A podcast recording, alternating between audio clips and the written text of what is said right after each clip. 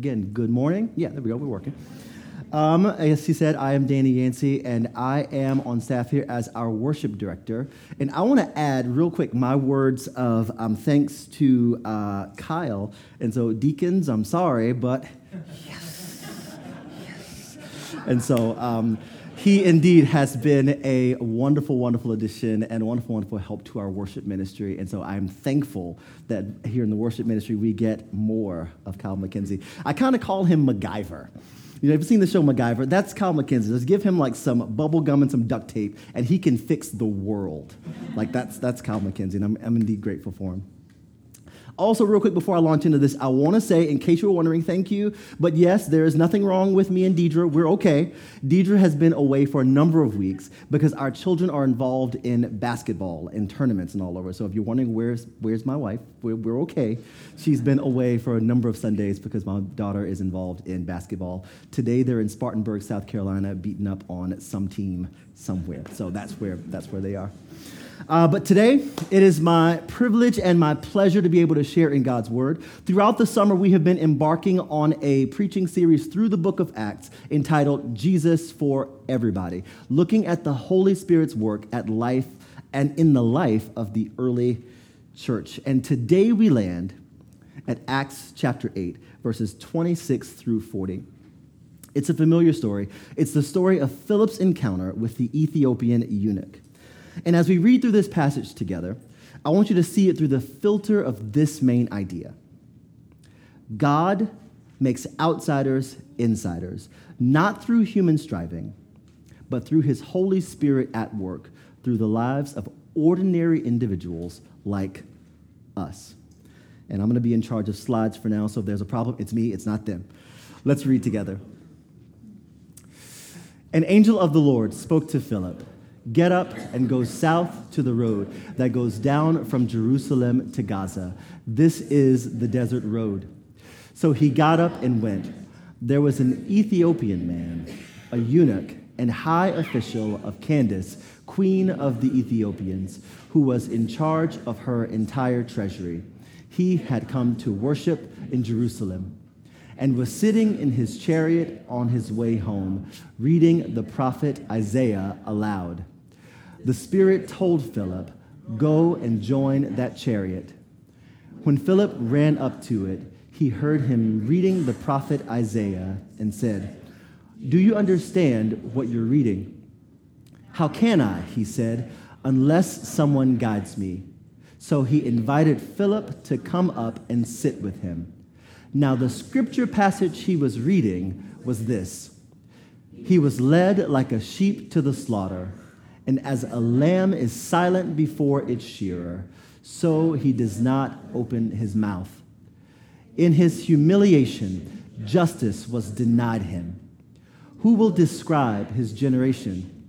For his life is taken from the earth. The eunuch said to Philip, I ask you, who is the prophet saying this about? Himself or someone else? Philip proceeded to tell him the good news about Jesus, beginning with that scripture. As they were traveling down the road, they came to some water. The eunuch said, Look, there's water. What would keep me from being baptized? So he ordered the chariot to stop, and both Philip and the eunuch went down into the water, and he baptized him when he came up out of the water, the Spirit of the Lord carried Philip away, and the eunuch did not see him any longer, but went on his way rejoicing.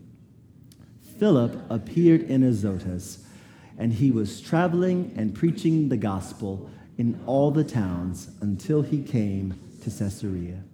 This is the word of the Lord. Thanks be to God. Would you pray with me? God, we are grateful for your word. God, your word is a feast for our souls. And we pray this morning, God, that you would help us to do just that.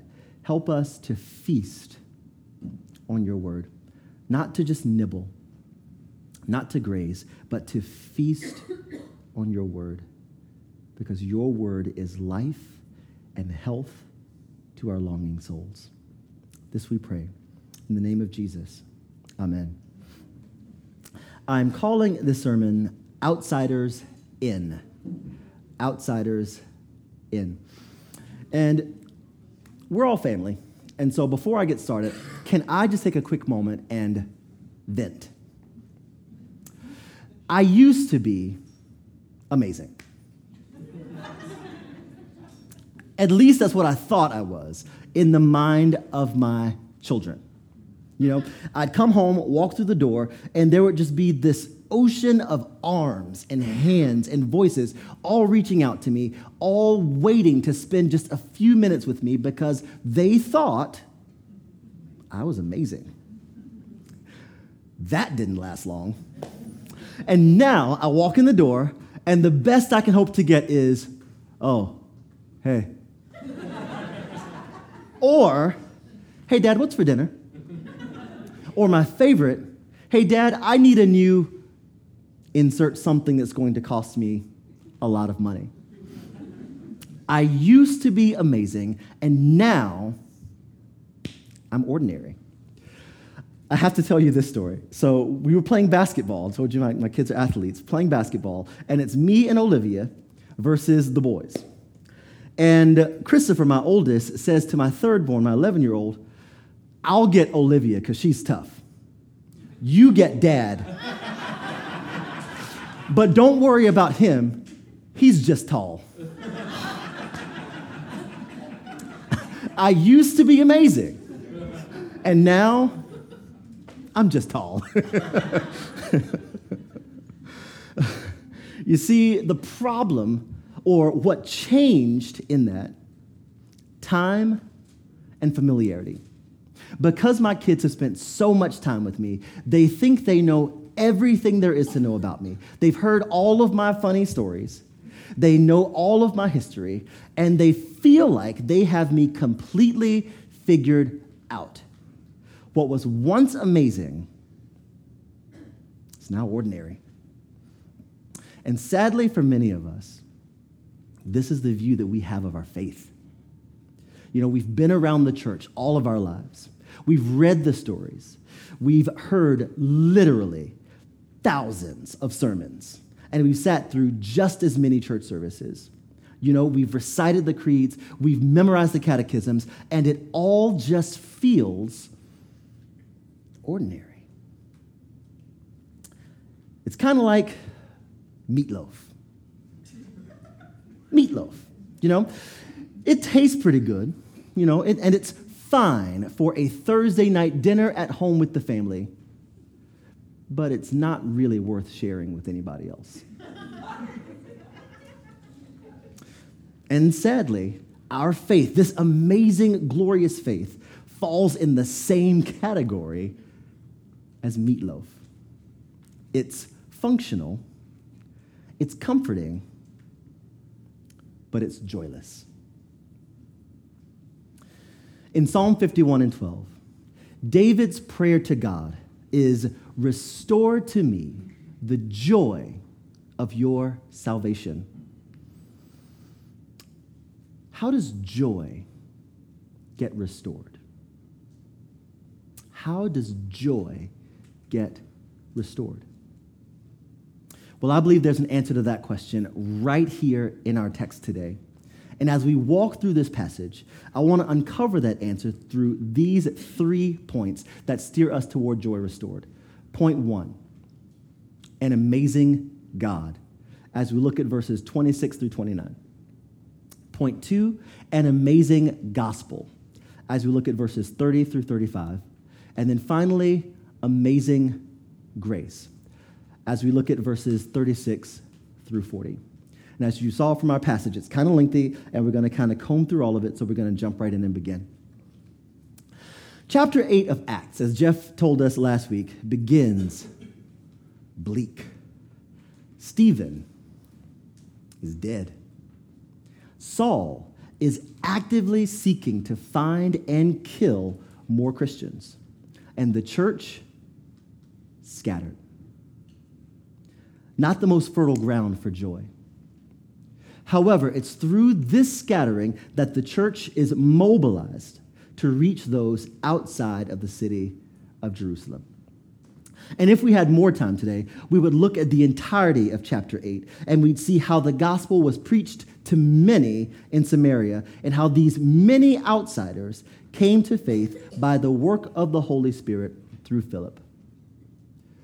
But our preaching text today tells a more intimate story with a more personal message, one that I need to hear and be reminded of often. And that message is this that yes, God does reach wide to save the many, but he also reaches deep to seek and find you. He reaches deep to seek and find you. And so, as our passage begins, we see God at work, orchestrating and setting in motion the events that's going to take place. He calls Philip to leave this thriving revival in Samaria with no further instructions at that point other than go south to the road that goes down from Jerusalem to Gaza. That's it. No instructions of exactly the individual specifics, just go south down from Jerusalem to Gaza. Go. My family can relate to this because there's this thing that I do that drives them crazy. We'll be in the car somewhere, and one of my kids will ask, Dad, where are we going? And I'll respond, With me. yeah, I know we're going with you, but where? I just told you, you're going with me. And there are times in our walk as Christians that we want to know God's plan, right? We want to know why am I going through this? Where are you leading me? God, where are we going? And sometimes his answer is with me. You see, with my children, the bigger truth that I want them to see is that I have a destination in mind. And even though they don't know where we're going, that's okay because they aren't driving. I am. And I have a destination in mind. And not only do I have a destination in mind, while we're going, I am supplying and meeting every single one of their needs. They are with their father, and their father is with them and for them. And our Heavenly Father says the same sentiment to Philip, and he says the same thing to us. I know you may be wandering in dry desert places. I know my promises may not match your current reality. I know that you're frustrated, confused, and afraid, but just know that you are not alone. God says, I'm behind the wheel. You are with me, and I am with and for you. That's good news today. Amen. Amen. But in addition to Philip, the Holy Spirit is also at work in this passage in the life of an outsider, a triple outsider, this Ethiopian eunuch. He's a triple outsider because one, he's a eunuch. That makes him a social outsider. Second, though he's a Jewish convert, He's not Jewish. That makes him a Gentile, an ethnic outsider. And third, he's black. That makes him a racial outsider. You see, in the story, when it calls him this Ethiopian eunuch, it's not necessarily talking about where he's from. He's from the kingdom of Cush. That Greek word there, Ethiopia, is actually in Greek, Ethiopia, which translates to burnt skin or in other words, he's black. And so he's a racial outsider. And in this ocean of tanned Middle Easterners, his dark brown skin stands out as a red flag to others and a constant reminder to himself that he is an outsider. But this eunuch, he's kind of a big deal. And I want us, as we read this passage, to kind of replace our westernized view of a poor third world African villager. This was the secretary of the treasury of one of the most powerful kingdoms on earth at the time. And he had come to Jerusalem, likely with an envoy to worship. And we meet him here in our text after the worship, after not being allowed to enter the temple because of his status as an outsider. And he's embarking on this 1,600 mile journey from Jerusalem back home. Think about the distance from Raleigh to Santa Fe, New Mexico.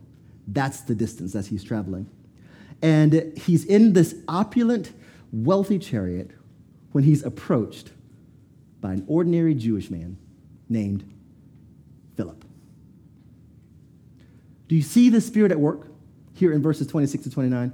Do you see him calling both Philip and this eunuch to walk in faith? For both of them, at this point in the passage, their current situations are bleak. Philip's now in the desert, wandering in a dry place for reasons he doesn't yet know. Anyone else ever been there? And the Ethiopian, after having traveled 1,600 miles to get there, he's told he can't even enter the temple. And he's on his way back home from a disappointing worship experience that seemed to be a waste of time. And I'm sure, like us, they both had questions why am I doing this? This is hard. What's the point of all this? God, where are you leading me? Where are we going?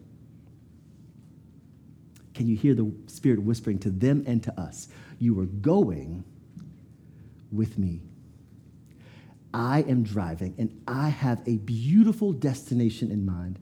And as you're walking, even in fragile faith, I am with you. I will supply every one of your needs because I am for you. Which brings me to point two an amazing gospel as we look at verses 30 through 35. To set this up, let me be honest, and this is me being honest with um, my pastor and, and, and boss here in the room. You ever have those meetings and you always begin those meetings with icebreakers? I hate icebreakers. I do. You know, those initial games that group leaders come up with to get everybody out of their seats and talking to each other. yep, not a fan. I would much rather stay in my seat, skip the weird icebreakers, skip the group work, just give me my task and send me on my way to go do it. Anybody else like that with me? Thank you. Good. Good to know I'm not the only one in the room. But as much as I hate to admit it, icebreakers are useful. They're useful. And they're useful in that they help groups of strangers find commonalities. And commonalities are powerful. Each and every one of us in this room without exception, we have something in common. We all want to belong, right? We all want to know that we are not alone, to know that there are other people who share our experiences, who understand us, who speak our language. There's comfort in that, there's security in that, there's safety in that. And so, though I hate icebreakers, I do. I do recognize that commonalities are important. And this idea is expressed right here in our text. We see Philip, this ordinary Jewish man, approaching the wealthy envoy of this Ethiopian eunuch. Differences, different culture, different socioeconomic status, differences. But as Philip gets closer, he notices three commonalities he hears the Greek language. He speaks Greek because the eunuch is reading from the scroll of Isaiah, which is in Greek. Which brings us to the second commonality. He hears the word of God being read from the book of Isaiah. And the third commonality was that the passage that this eunuch is reading was an Old Testament veiled presentation of the gospel. He heard the gospel. And upon hearing this word being read, Philip asks this Ethiopian, Do you understand what you're reading? And the eunuch responds with tender vulnerability How can I understand what I'm reading? unless someone guides me. CTK, how many opportunities for growth, opportunities for joy do we miss out on by pretending to be stronger, wiser, better than we really are? How many insights do we miss out on when we fail to listen to voices of people that we deem to be beneath us? There's so much strength in the vulnerability of saying, like this Ethiopian, help me understand. Of saying to someone that you disagree with, help me see your point on this matter. I may disagree with you, but I want to understand your heart because your heart matters to God. And since your heart matters to God, your heart should also matter to me. Help me understand. And after inviting Philip inside his chariot, the Holy Spirit continues to work. And beginning with this passage from Isaiah 53, Philip begins to preach Jesus. Now, this is significant.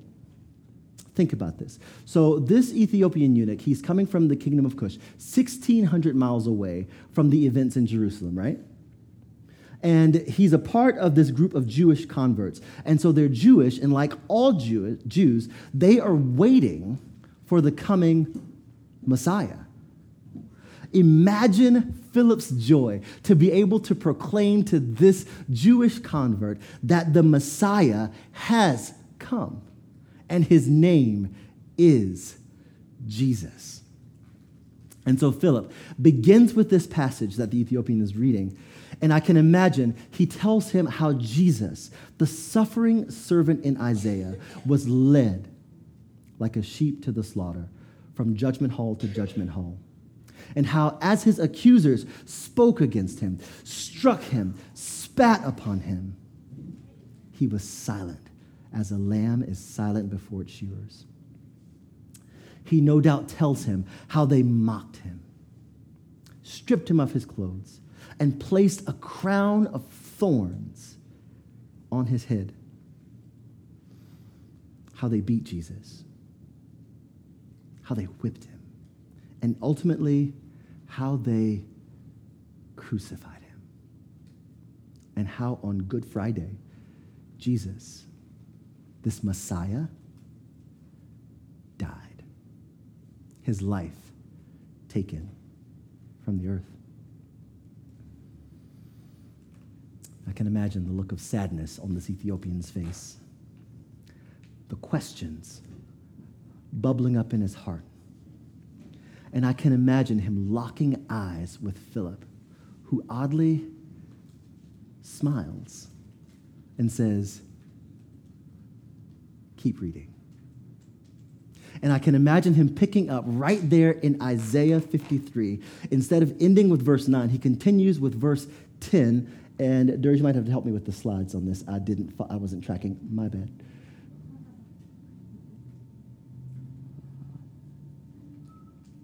And he begins with verse 10, and he begins to read as we read together at CTK. Yet the Lord was pleased to crush him severely. When you make him a guilt offering, he will see his seed. He will prolong his days, and by his hand the Lord's pleasure will be accomplished. After his anguish, he will see light and be satisfied. By his knowledge, my righteous servant will justify many, and he will carry their iniquities.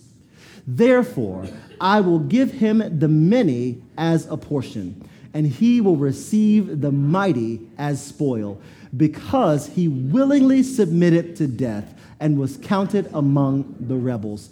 Yet he bore the sin of many and interceded for the rebels. And I can imagine Philip then barely able to contain his excitement, exclaiming, Jesus lives. He has risen from the dead, and all power and all authority has been given to him in heaven and on earth. And now he sits on the throne in heaven at the right hand of God, interceding for us. And because of his blood shed on the cross, he has justified us. We were outsiders, but now because of the blood of Jesus and only through Christ, we are in. We were the many that were given to him as a portion at the beginning of verse 12. We are the rebels being interceded for at the end of this verse 12, because while we were yet sinners, Christ died for us. His blood atones for us, and now he lives for us. This is good news. This is the gospel, and this amazing gospel is for you. Amen? I need some water. Which brings me to point three amazing grace. So here we are at the end of the passage.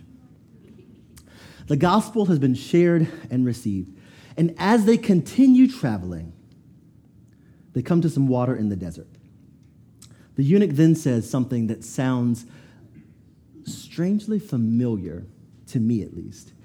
He says, Look, there's water. What would keep me from being baptized? You see that in, in the text? What would keep me from being baptized? Now, that's strange to me because this eunuch has just heard about the free gift that Christ offers us. And here he is asking, What would keep me from being baptized? I recognize this language, though. From my non reformed years of believing that my salvation was mine to earn. I was told that it was a free gift, but somehow this free gift came with strings and an ever growing list of requirements. Constantly feeling like I was one mistake away, one sin away from losing it all. My salvation, my place in God, constantly in question. Overanalyzing every calamity and every trial somehow as God's punishment on, my, on me for my failure to live right. Always striving always failing, always frustrated with myself that I could never seem to live holy enough. Has anybody heard those messages as well? I recognize this language. This idea that before coming to Jesus, I need to first get myself together enough. Well, CTK, we know that that's a task that none of us are ever equipped to handle his question What would keep me from being baptized? This is the language of the outsider catechism. What's a catechism? It's a systematic way of teaching through questions and answers that's designed to root truth deep into your heart, deep into the core of who you are. You see, life had catechized this eunuch to believe that his condition was his identity. He was likely castrated as a young boy so that his body would stop producing testosterone. And without testosterone, his growth was altered. His male voice never changed. And so he looked different. He sounded different. And every interaction with other people reminded him daily, like a catechism, that he is an outsider. The catechism's question to him Who are you? His catechized answer I am a eunuch. Do you belong? No, I do not belong. This was the catechism for his life, as the world had led him to believe it. Well, CTK, all of us we are constantly being catechized by the world around us. We are catechized to believe that we need to look a certain way, act certain ways in certain situations, catechized to believe that some sins are acceptable and some are not. Catechized to believe that happiness is always just one more thing that's just out of reach away. Our questions What will make you happy? The Catechism's answer if I follow my heart, if I buy more things, if I can post the perfect picture, if I can be popular, if I can be well liked. Social media and television catechizes us daily to believe certain things about certain types of people, catechized to have an us versus them mentality. The question what's wrong with the world? Our catechized answer those people are what's wrong with the world. They need fathers. They need to enter the country legally. They need to have normal relationships. They need to assimilate and become like us. Question What is your responsibility to those people? Our catechized answer I bear no responsibility to those people whatsoever. They are not my neighbor. These and others like them are the silent catechisms that we're bombarded with daily. And we often don't even realize that the catechism is taking place, but the messages take root deep into the core of who we are nonetheless.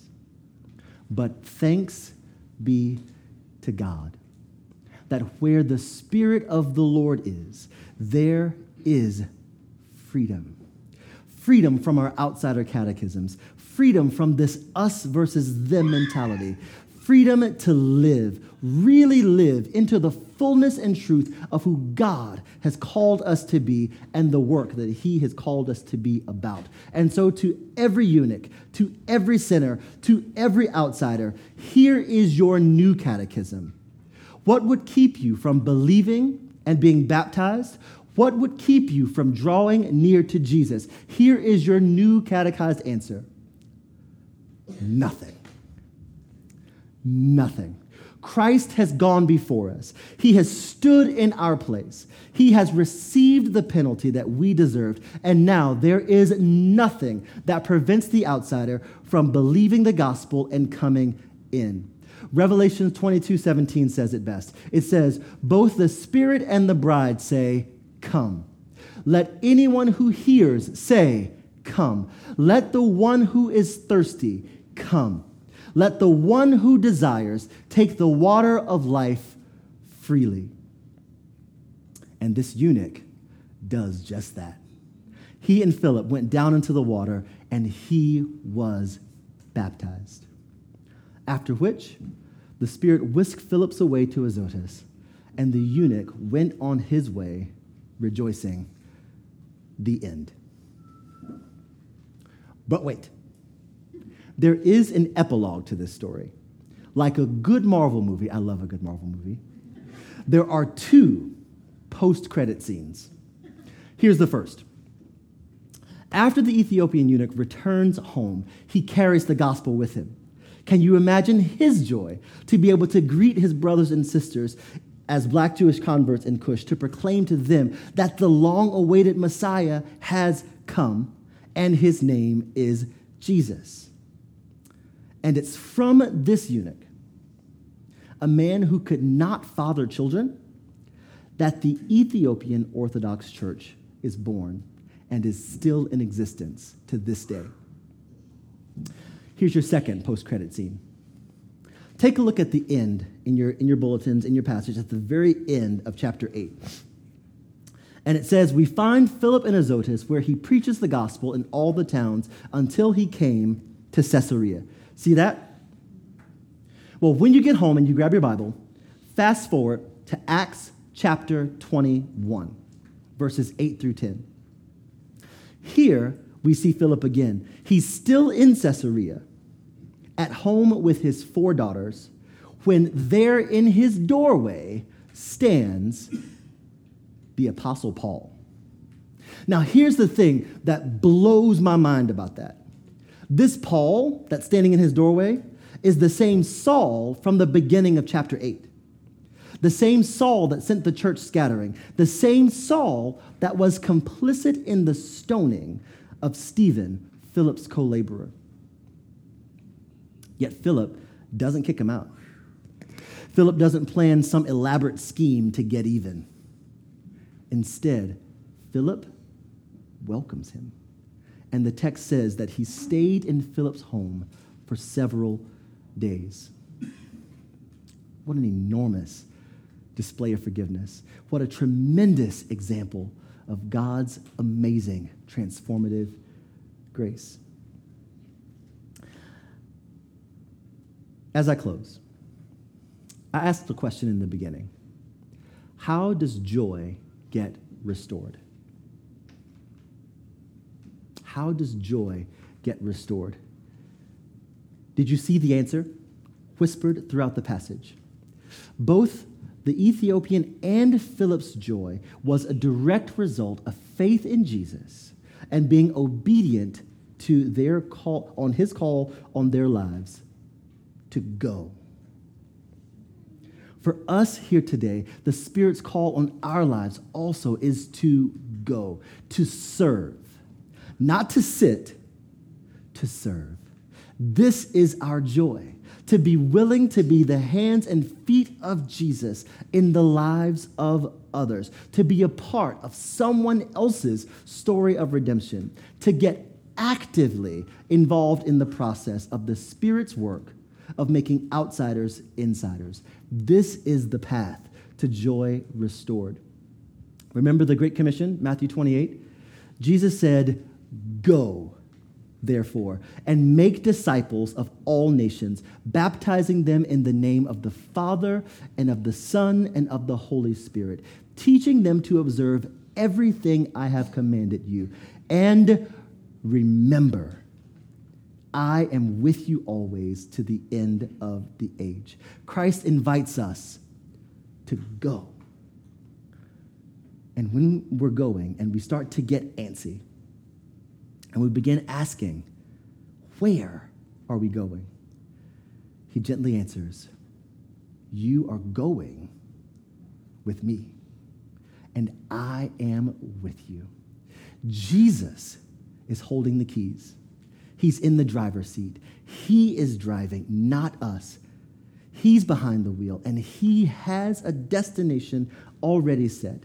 And as he drives, our joy along the way is to yell as loud as we can to others walking aimlessly outside Hey, you outsider, get in.